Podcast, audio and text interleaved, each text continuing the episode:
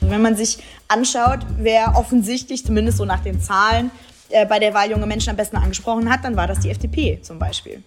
Äh, da scheint es offensichtlich besser funktioniert zu haben. Und ich glaube nicht, dass unsere Inhalte da so weit weg von sind, sondern ich glaube, dass es vor allem in der Kommunikation der Inhalte und in der Ansprache der Zielgruppen auch zugrunde liegt. Und das ist was, da kann man ja dran arbeiten. Ähm, es ist für mich nicht mal so schlimm, dass es passiert. Das, das kann passieren, aber das absolut Schlimme wäre, wenn wir jetzt nicht daraus lernen.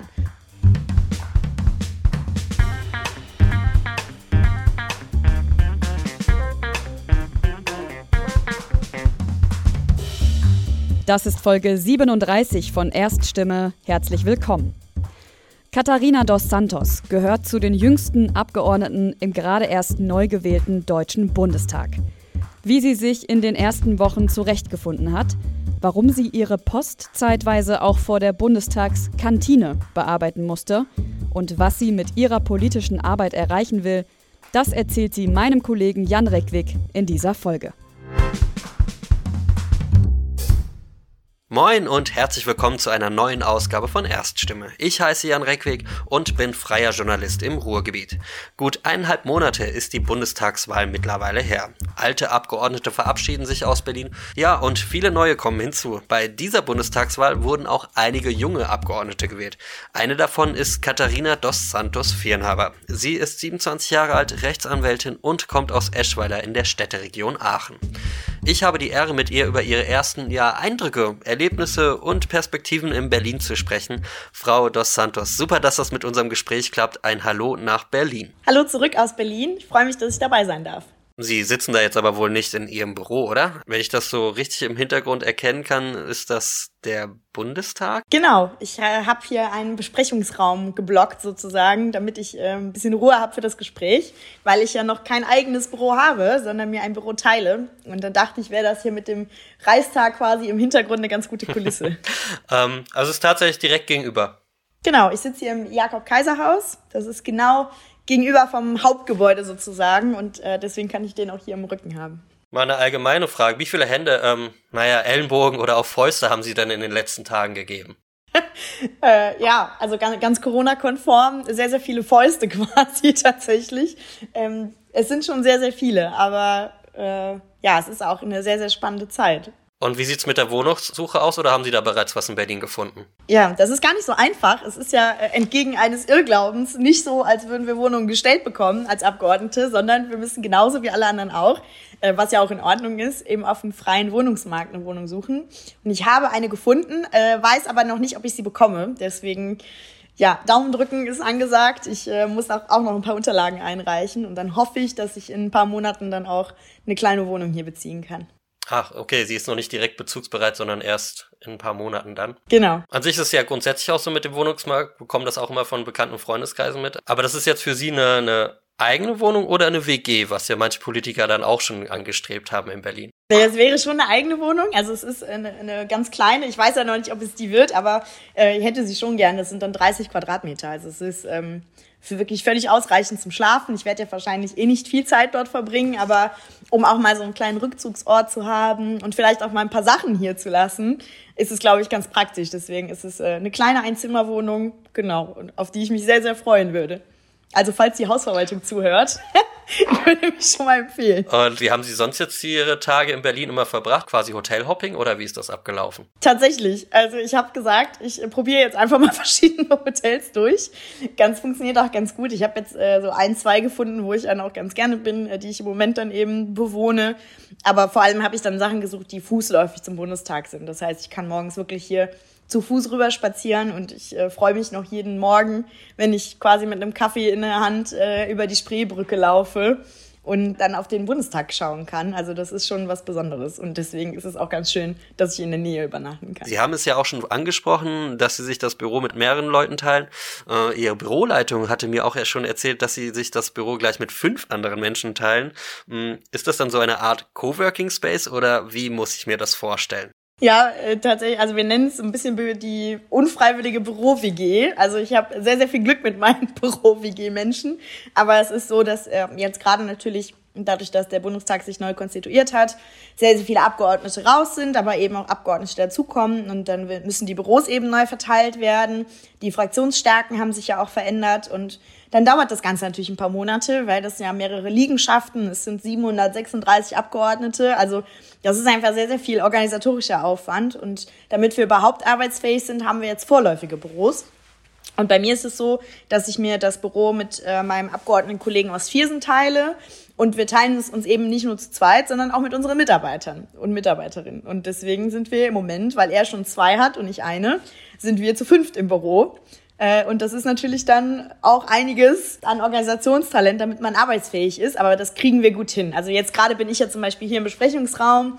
Äh, meine Mitarbeiterin hat zum Beispiel noch die Möglichkeit, noch ein, zwei Tage ein anderes Büro zu nutzen. Also dass wir uns nicht so ganz in die Quere kommen, weil es tatsächlich nur ein Raum ist. Mussten Sie denn länger auf Ihr Büro warten dann? Ja, also äh, die, die Vorläufigen haben wir jetzt, glaube ich, schon seit zwei Wochen. Also das funktioniert ganz gut. Und wir bekommen jetzt äh, dann auch noch einen zusätzlichen zugewiesen. Also ich werde dann, glaube ich, nächste Woche einen weiteren Raum haben. Das ist natürlich ganz super. Dann teilen wir uns diesen immer noch und wir kriegen beide aber eins dazu. Das heißt, dann sind wir auch schon mal deutlich arbeitsfähiger und können auch mal telefonieren im Büro. Und dann wird es die endgültigen wahrscheinlich erst Ende Februar geben. Eine Geschichte, die ich noch mitbekommen habe, bevor Sie Ihr Büro bekommen haben, da haben Sie quasi vor der Kantine gearbeitet. Also wie muss ich mir das jetzt genau vorstellen? Ja, also es ist ja so, dass quasi schon vorher, aber vor allem mit dem Tag der Wahl sehr, sehr viel Post kommt. Und äh, es kommen Glückwunschschreiben, es kommen natürlich auch äh, inhaltliche Zusammenfassungen. Also es gibt ganz viele Verbände, die zum Beispiel so Veröffentlichungen machen, wo sie schon mal informieren zu Themen äh, und, und viele Glückwunsch schreiben. Und die müssen ja irgendwo hin. Das heißt, die Post wird ja in der Landesgruppe gesammelt bei uns. Und bei mir ist das ja NRW. Äh, und das heißt, die Landesgruppe hat dann Stapel an Post in ihren Büros und die müssen irgendwo hin. Und ich muss die ja irgendwie bearbeiten. Und als ich noch kein Büro hatte, habe ich mir eben verschiedene Räume im Bundestag gesucht. Dann war es mal ein leerer Besprechungsraum oder ähm, ja, manchmal dann eben auch die Stühle vor der Cafeteria, wo ich dann gesessen habe und Post sortiert habe, damit ich sie so komprimiert kriege, dass ich sie quasi in, meinem, äh, in meiner Tasche wieder zurück nach Hause bekomme.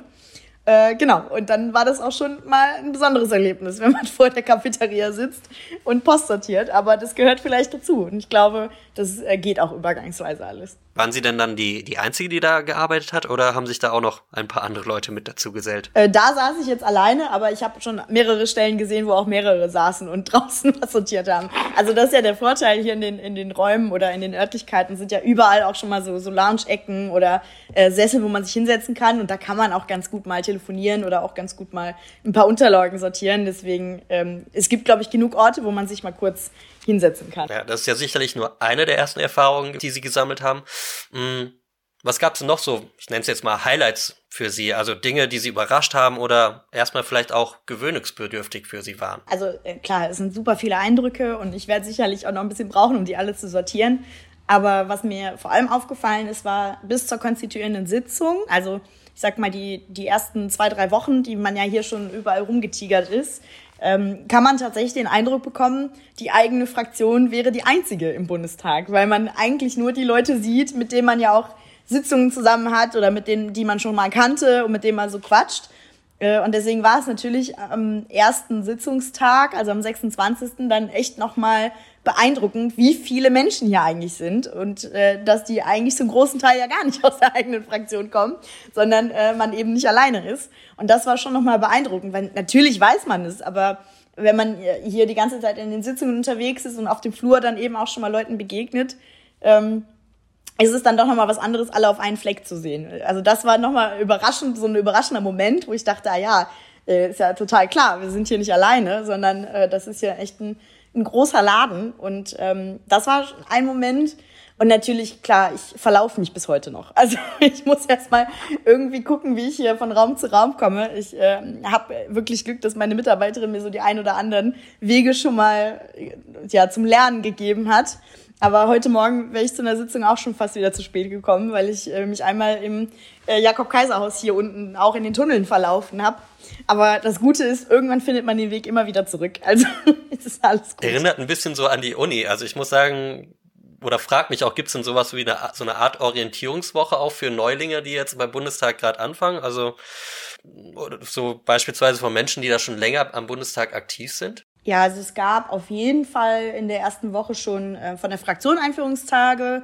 Ähm, da konnte man zum Beispiel auch eine Führung durch den Bundestag nochmal mitmachen, was ja viele äh, vielleicht so außerhalb von Besuchergruppen noch gar nicht gemacht haben, dass sie wirklich mal bewusst gesehen haben, okay, wo ist jetzt eigentlich genau was, sondern ähm, und man sich eben nicht nur die Kunstwerke anschaut zum Beispiel.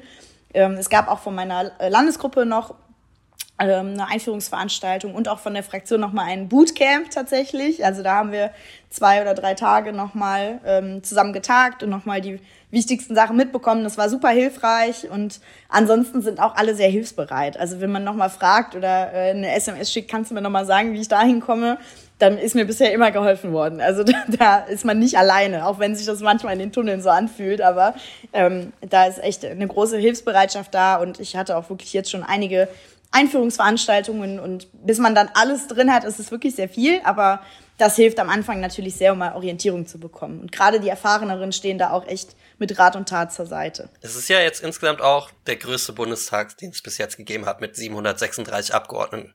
Ähm, davon knapp 35 Prozent Frauen und ja, 6 Prozent der Abgeordneten sind unter 30 Jahre alt. Fällt sowas denn überhaupt im Bundestag auf? Also einerseits dass es noch einmal mehr Abgeordnete geworden sind und andererseits, dass manche Abgeordnete auch noch deutlich unter 30 Jahre alt sind? Also mir fehlt ja da ein bisschen mit der Vergleichswert, weil ich ja vorher hier ähm, gar nicht vergleichen konnte, wie es vorher aussah. Deswegen ist das für mich ja quasi jetzt alles neu äh, und dann gehört das eben auch dazu. Deswegen weiß ich jetzt nicht, ob es auffällt. Aber natürlich fällt auch auf, dass wir jüngere Abgeordnete haben. Ähm, gestern war zum Beispiel eine, äh, eine Highlight-Veranstaltung. Da wurden die, die Jüngsten aus jeder Fraktion zum Bundespräsidenten eingeladen. Äh, wir hatten eine Gedenkveranstaltung zum 9. November. Äh, und das war natürlich war schon was sehr, sehr Besonderes. Das ist auch bisher, glaube ich, so das, das Besonderste, was ich in den, in den Wochen jetzt erlebt habe. Und da ist natürlich aufgefallen, dass die, die jüngsten Abgeordneten auch alle deutlich unter 30 sind. Also die meisten zumindest. Äh, AfD und Linke tatsächlich nicht unter 30, wenn ich das richtig im Kopf habe. Ähm, aber die anderen zumindest. Und ich glaube, die jüngste ist ja sogar 23 ähm, da, das merkt man natürlich schon. Und man sieht es natürlich auch, dass da jetzt keine, keine älteren Menschen dabei sind, sondern dass der Bundestag einfach auch generell jünger geworden ist. Wie war das dann so beim Bundespräsidenten? Ja, es war, war super spannend. Also wir hatten eine äh, Gesprächsrunde vor der, vor der Veranstaltung. Da waren auch Schülerinnen und Schüler ähm, von zwei Stiftungen dabei, die zum Beispiel auch beim Geschichtspreis des Bundespräsidenten mitgemacht hatten und dann eben die jüngsten Abgeordneten. Äh, und das war natürlich auch was Besonderes, dass wir da vorab nochmal eine private Runde hatten, in der wir uns auch über die Bedeutung dieser Tage unterhalten konnten. Also es ging natürlich vor allem äh, um den 9.11.89, aber auch 1938 und 1918 ähm, und ja drei ganz unterschiedliche Daten. Und das war sehr, sehr spannend, dass wir da auch einen Austausch hatten mit dem Bundespräsidenten und seiner Frau.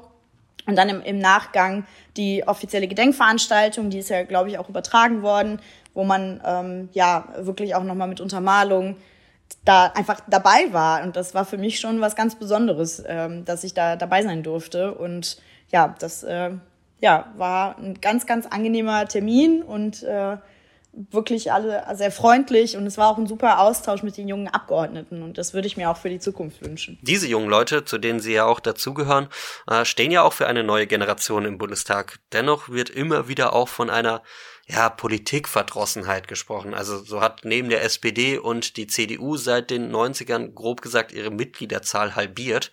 Haben Sie eine Erklärung dafür, woran das liegen könnte? Also ich habe da kein Patentrezept, äh, mit dem ich jetzt erklären könnte, wie man Mitglieder verliert oder gewinnt.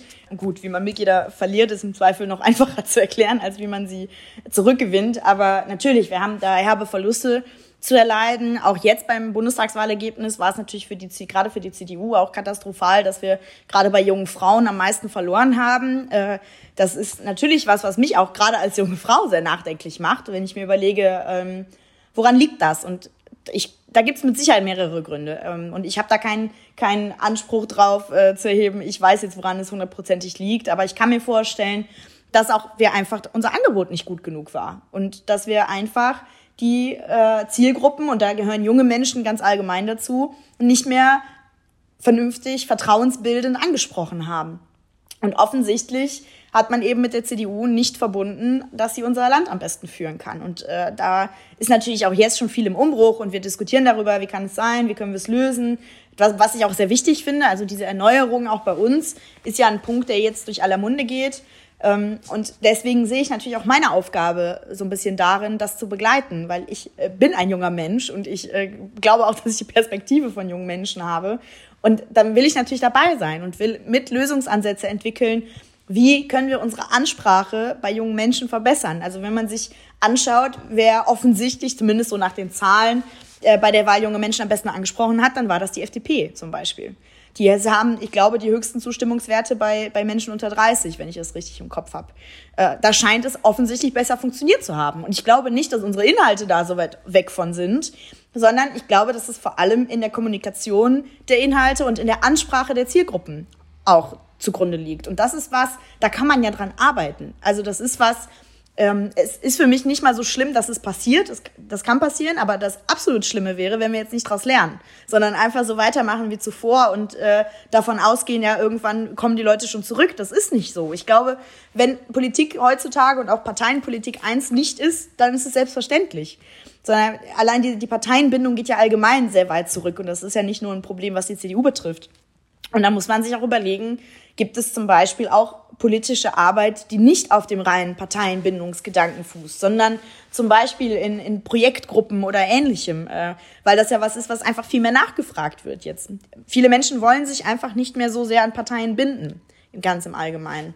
Äh, und das ist auch was, wo wir darauf reagieren müssen. Ja, was meinen Sie, welche Themen würden junge Menschen dann für die Politik, ja, Demokratie und in dem Fall auch für die CDU begeistern? Also was mir als junger Mensch wichtig ist, ist, dass ich Politik verstehe, dass mir das jemand erklärt, wie es für mich verständlich ist und eben nicht von oben herab mit mir spricht. Das ist, glaube ich, erstmal ein großer Punkt, den wir alle auch noch mal besser lernen müssen, dass wir Politik irgendwie nahbarer und anfassbarer machen. Also äh, ich will jetzt nicht Mitmachpolitik sagen, weil das irgendwie ein bisschen abgedroschen klingt, aber es muss doch verständlich sein, was wollen wir eigentlich und was, was bedeutet eigentlich Politik und was bedeutet Demokratie? Und ich glaube, da ist einmal ein Punkt, wo wir natürlich beim Punkt politische Bildung ansetzen müssen und können, ähm, weil junge Leute sind, glaube ich, nicht politikverdrossen. Ich, also zumindest nicht, wenn es um Politik an sich geht. Sie sind vielleicht parteienverdrossen.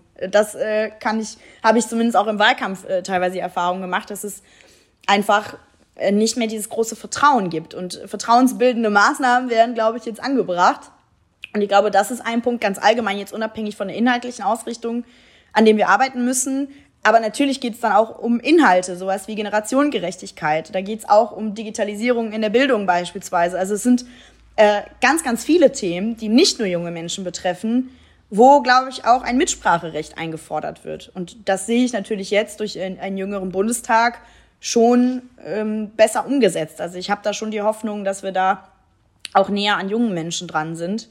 Ähm, gerade was natürlich auch unsere eigenen Perspektiven angeht. Aber für mich ist der Hauptpunkt tatsächlich das, dass man als junger Mensch das Gefühl hat, okay, ich verstehe, was die da machen und dass eben nicht dieses, die da oben machen das, sondern dass wir wirklich wieder als Volksvertreter und Volksvertreterin wahrgenommen werden das wäre was, da würde ich mir wünschen, dass wir da gemeinsam daran arbeiten. Und ich würde mich freuen, wenn ich meinen Beitrag dazu leisten kann. Haben Sie denn bei sich persönlich so einen Punkt gemerkt, wo Ihnen das das erste Mal aufgefallen ist, dass diese Situation eingetreten ist? Dass wir junge Menschen weniger ansprechen? Hm, nee, nicht in dem Fall, sondern dass sie nicht mehr als Volksvertreter quasi gesehen werden. Klar, ähm, bei mir vor allem, wenn ich, wenn ich in die Presse schaue auch, ne? wenn ich in die Berichterstattung schaue, ähm, wenn ich in Leserbriefe schaue, dann äh, sehe ich natürlich auch, ich versuche ja mein Ohr irgendwie auch nah bei den Bürgerinnen und Bürgern in meinem Wahlkreis vor allem zu haben. Äh, und da kam schon die Rückmeldung, äh, ja, äh, also jetzt nicht überall, aber vereinzelt kam dann sowas, ja, die machen doch da oben eh, was sie wollen. Oder ich kann doch eh nicht mitentscheiden. Oder, oder ich gehe nicht wählen, weil meine Stimme nicht zählt. Und das sind für mich ganz, ganz gefährliche Gedanken. Und äh, wenn jemand so empfindet, dann muss man das ernst nehmen und finde ich auch da entgegenwirken, dass wir dieses Vertrauen einfach wieder herstellen. Bei Ihnen scheint diese Verdrossenheit in Anführungszeichen ja in jüngeren Jahren nicht gewesen zu sein. Sie sind durch einen Schulfreund zur CDU gekommen. Wie war das damals? Genau, also ich ähm, habe nicht diesen klassischen Weg gehabt, dass ich quasi schon immer in der Partei war, sondern äh, ich habe zu Schulzeiten immer was anderes gemacht. Ich war dann in Sportvereinen oder ähm, war bei den Pfadfindern aktiv und hatte irgendwie auch habe gar nicht drüber nachgedacht, in eine Partei einzutreten.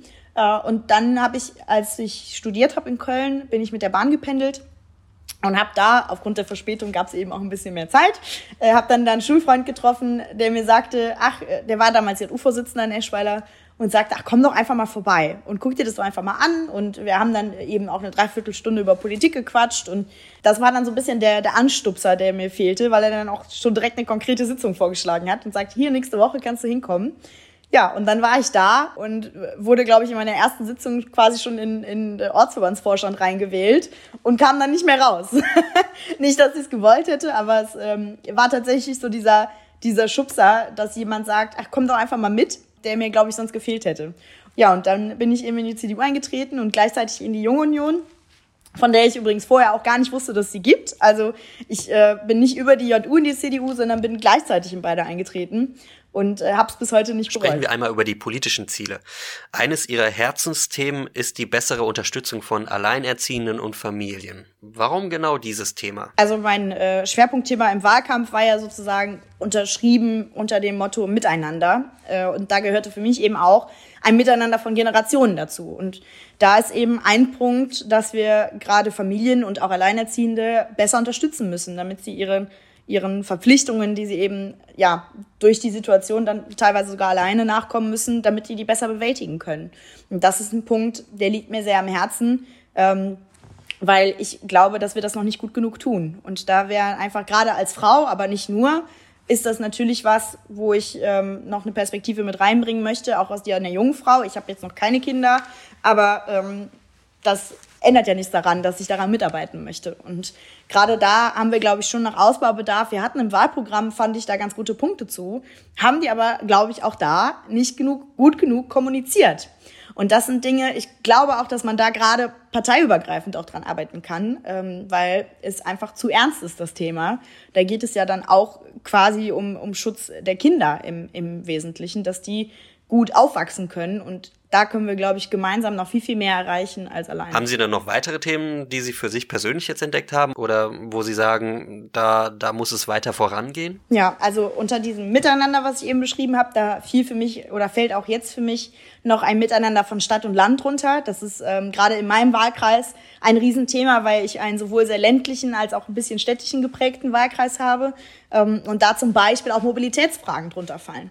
Und da ein Riesenpunkt ist, dass ich Mobilitätslösungen, die zum Beispiel in Berlin oder Hamburg funktionieren, nicht bei mir in der Eifel anwenden kann, weil es einfach von den Gegebenheiten ganz anders ist und von der Infrastruktur nicht vergleichbar ist. Und das ist ein Punkt, wo ich mir wünsche, dass wir Stadt und Land nicht gegeneinander ausspielen, sondern dass wir die verbinden und da Mobilitätslösungen einfach individueller umsetzen können. Das ist ein Punkt, der mir gerade in meinem Wahlkreis sehr am Herzen liegt ähm, wo es um Stadt und Land geht. Das gilt, selbe gilt für digitale Infrastruktur, selbe gilt eben für Breitbandausbau. Ähm, das ist gerade auf dem Land noch ein, ein Riesenthema. Und da zählt für mich eben auch das eben angesprochene Miteinander der Generationen zu und auch ein Miteinander von Umwelt und Industrie, weil wir gerade äh, zum Beispiel bei mir im Wahlkreis auch das Thema Strukturwandel noch ein, ein Riesenpunkt ist. Wir haben ein Braunkohlekraftwerk vor der Tür und da ähm, wird eben nicht nur Braunkohle ähm, in Strom umgewandelt, sondern da hängen einfach sehr, sehr viele Arbeitsplätze auch dran. Und da müssen wir ja eine Lösung finden, wie wir diese Menschen trotzdem in qualifizierter Beschäftigung halten.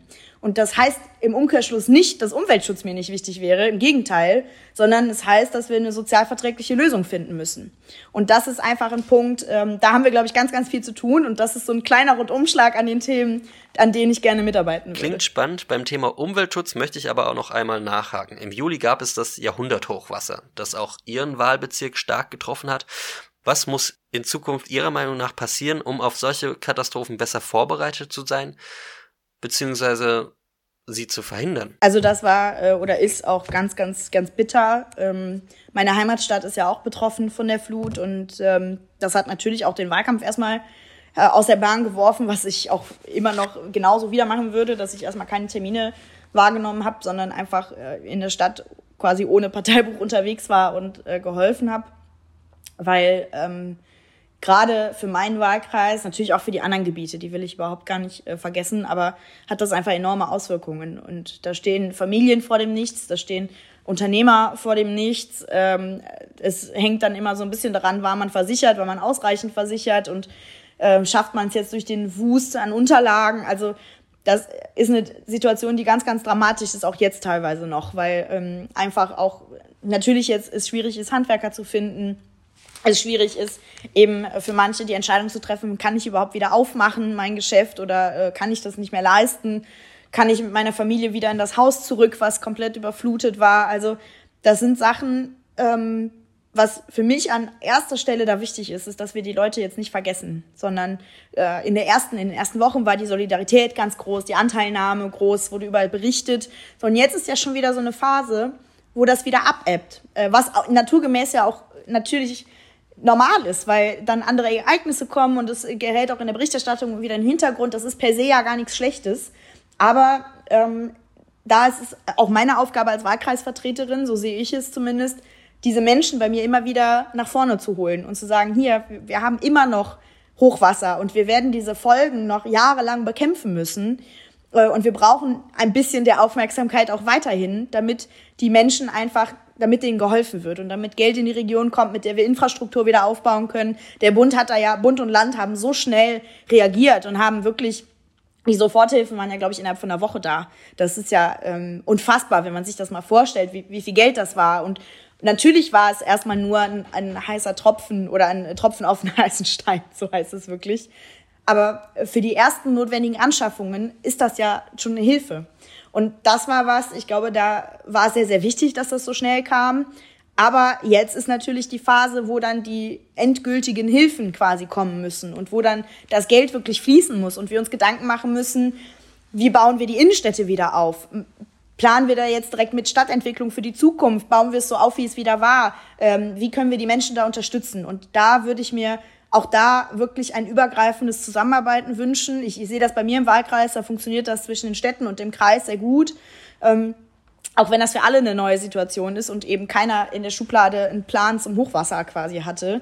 Aber das ist was, das darf auf keinen Fall in Vergessenheit geraten. Und ich äh, sehe, wenn ich äh, durch die Stadt fahre, bei mir jeden Tag noch Dinge, die mich an diese Flut erinnern, weil es einfach noch nicht überall wieder gut ist nach zwei, drei Monaten. Das ist ja ein, ein Trugschluss, dass man denkt, äh, gut, jetzt war einmal die mediale Berichterstattung da und äh, zum Beispiel Ministerin Scharrenbach aus NRW, die war jetzt schon mehrfach wieder äh, vor Ort, ohne dass groß berichtet wurde, aber die ist einfach weiter da. Und das ist, glaube ich, zum Beispiel ein ganz, ganz wichtiges Zeichen für die Menschen vor Ort, dass wir denen das Gefühl geben, und da zähle ich Landes- und Bundespolitik einfach mal zusammen, quasi, dass die Politik sich kümmert und dass sie da ist.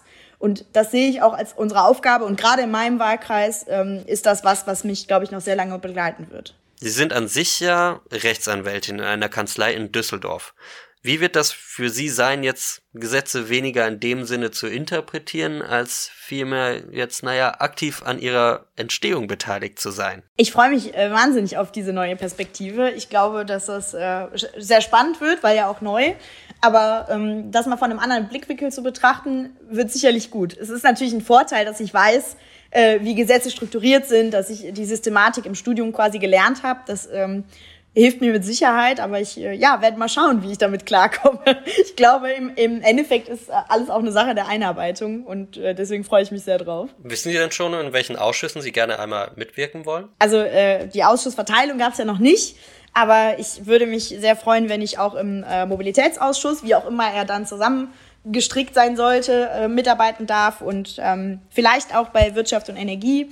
Das sind so, so Themen, die vielleicht ganz spannend wären. Und ansonsten äh, werde ich mich in jedem Ausschuss gut zurechtfinden, denke ich, ähm, weil ich auch weiß, dass man nicht immer seine Wünsche erfüllt bekommen kann, was die Ausschüsse betrifft. Aber es gibt sehr, sehr viele Themen, die auch meinen Wahlkreis betreffen. Also kann ich quasi keine falsche Wahl treffen. Also genau die Themen, die Sie quasi auch für Ihren äh, Wahlkreis präferieren. Okay. Jetzt bringt dieses Mandat im Bundestag ja auch einige Veränderungen für Ihr persönliches Leben mit. Neben Ihrem eigentlichen Job in Düsseldorf sind Sie unter anderem Mitglied des Rates der Stadt Eschweiler, Mitglied im Landesvorstand der Jungen Union NRW und leiten dort den Arbeitskreis Frauenförderung. Sie haben auch noch einige weitere Funktionen bei der CDU in Ihrer Heimatregion inne. Hm, was werden Sie ruhen lassen und was werden Sie weiterführen? Also wie werden Sie quasi weiter vor Ort aktiv sein? Ja, also das ist natürlich erstmal ein Punkt, ähm, der mir wichtig ist, dass ich weiter vor Ort aktiv bin. Ähm, ich glaube, sich nur auf den Bundestag zu konzentrieren, würde da einfach zu kurz kommen. Natürlich gibt es Sachen, die zeitlich einfach nicht mehr funktionieren. Also ich äh, werde ja zum Beispiel nicht weiter als Rechtsanwältin in der Kanzlei tätig sein. Ähm, das ist jetzt eine, eben mein Beruf, der jetzt gerade pausiert. Ich bleibe trotzdem als Rechtsanwältin zugelassen. Und bezüglich der ehrenamtlichen Mandate muss ich jetzt mich erstmal sortieren, ehrlicherweise, und äh, mal schauen, wie sind die Sitzungszeiten, was kann ich davon wirklich nach meinem Qualitätsanspruch quasi auch wahrnehmen. Äh, und deswegen lasse ich mir da ehrlich gesagt noch ein paar Wochen Zeit, um das zu sortieren und werde dann ganz in Ruhe schauen, was ich weitermachen kann. Wir machen noch einmal einen kleinen Sprung zurück zum Wahlabend. Ähm, wie war diese Situation eigentlich für Sie? Sie haben Ihren Wahlkreis verloren, sind dann aber über die Landesliste der CDU doch in den Bundestag eingezogen. Was ging Ihnen da durch den Kopf? Ja, also es war von Anfang an klar, dass der Wahlkreis nicht einfach werden würde. Ähm, also zumindest es nicht einfach werden würde, ihn direkt zu holen. Und die landesweite oder bundesweite Stimmung sprach jetzt auch nicht gerade dafür dass ich ihn direkt holen würde. Deswegen war ich da schon sehr realistisch unterwegs. Ähm, dafür war ich mit dem Ergebnis sehr zufrieden. Also es war gerade dafür, dass ich das erste Mal angetreten bin und unter diesen Vorzeichen fehlten mir 3000 Stimmen ungefähr. Das war für mich ähm, eigentlich ein tolles Ergebnis. Ich habe fast 55.000 Erststimmen bekommen. Ähm, in anderen Ortschaften hat man damit klar gewonnen. Also man muss das ja auch immer ein bisschen im Verhältnis betrachten. Aber natürlich hätte ich mir gewünscht, den direkt zu holen. So, und dann war es eben am Abend, dauerte es eben noch ein paar Stunden, äh, bevor wir jetzt wirklich wussten, ob ich drin bin oder nicht.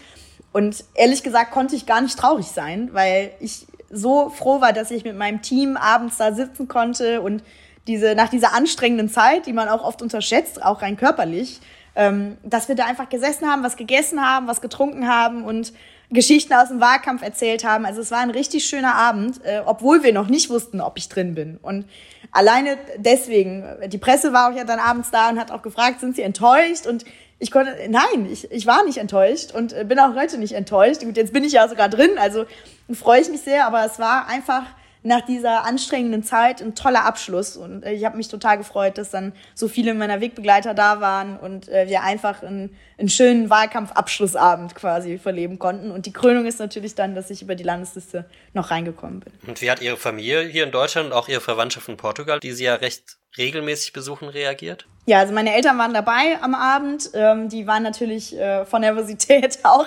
ganz, äh, ganz aufgeregt. Also meine Mutter hat, glaube ich, nicht geschlafen in der Nacht.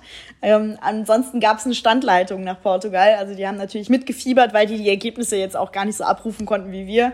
Ähm, und äh, im Morgen, als es dann klar war, habe ich natürlich erstmal eine Runde telefoniert und äh, mit meinen Eltern dann auch noch mal kurz gefeiert. Also es war äh, sehr schön, meine Familie war quasi dabei. Also war es quasi eine schlaflose Nacht, ja? Ja, so kann man sagen.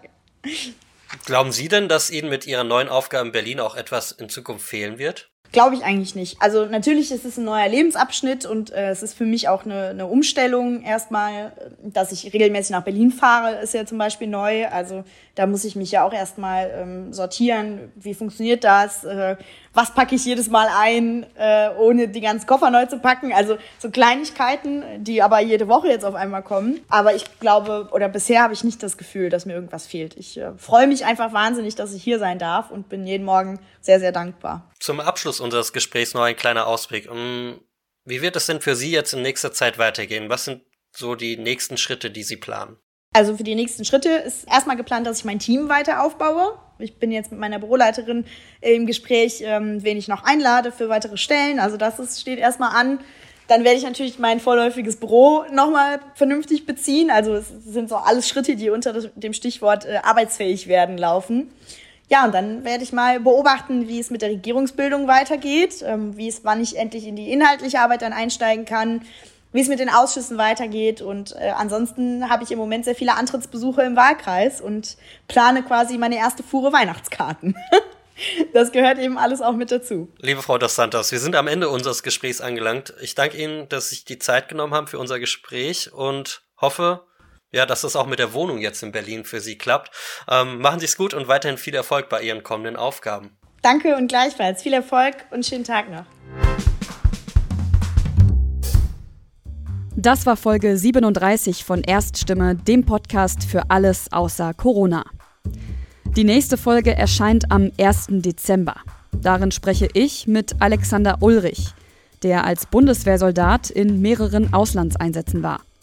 Die Folgen davon, nämlich eine posttraumatische Belastungsstörung, wurden aber erst viele Jahre später sichtbar. Motivation schöpft er gerade vor allem aus dem Sport, denn Alexander Ulrich bereitet sich gerade auf die Invictus Games 2022 vor. Über seine Geschichte und über die Rolle des Sports sprechen wir in zwei Wochen. Wir freuen uns, wenn Sie auch dann wieder reinhören und wünschen Ihnen bis dahin eine gute Zeit.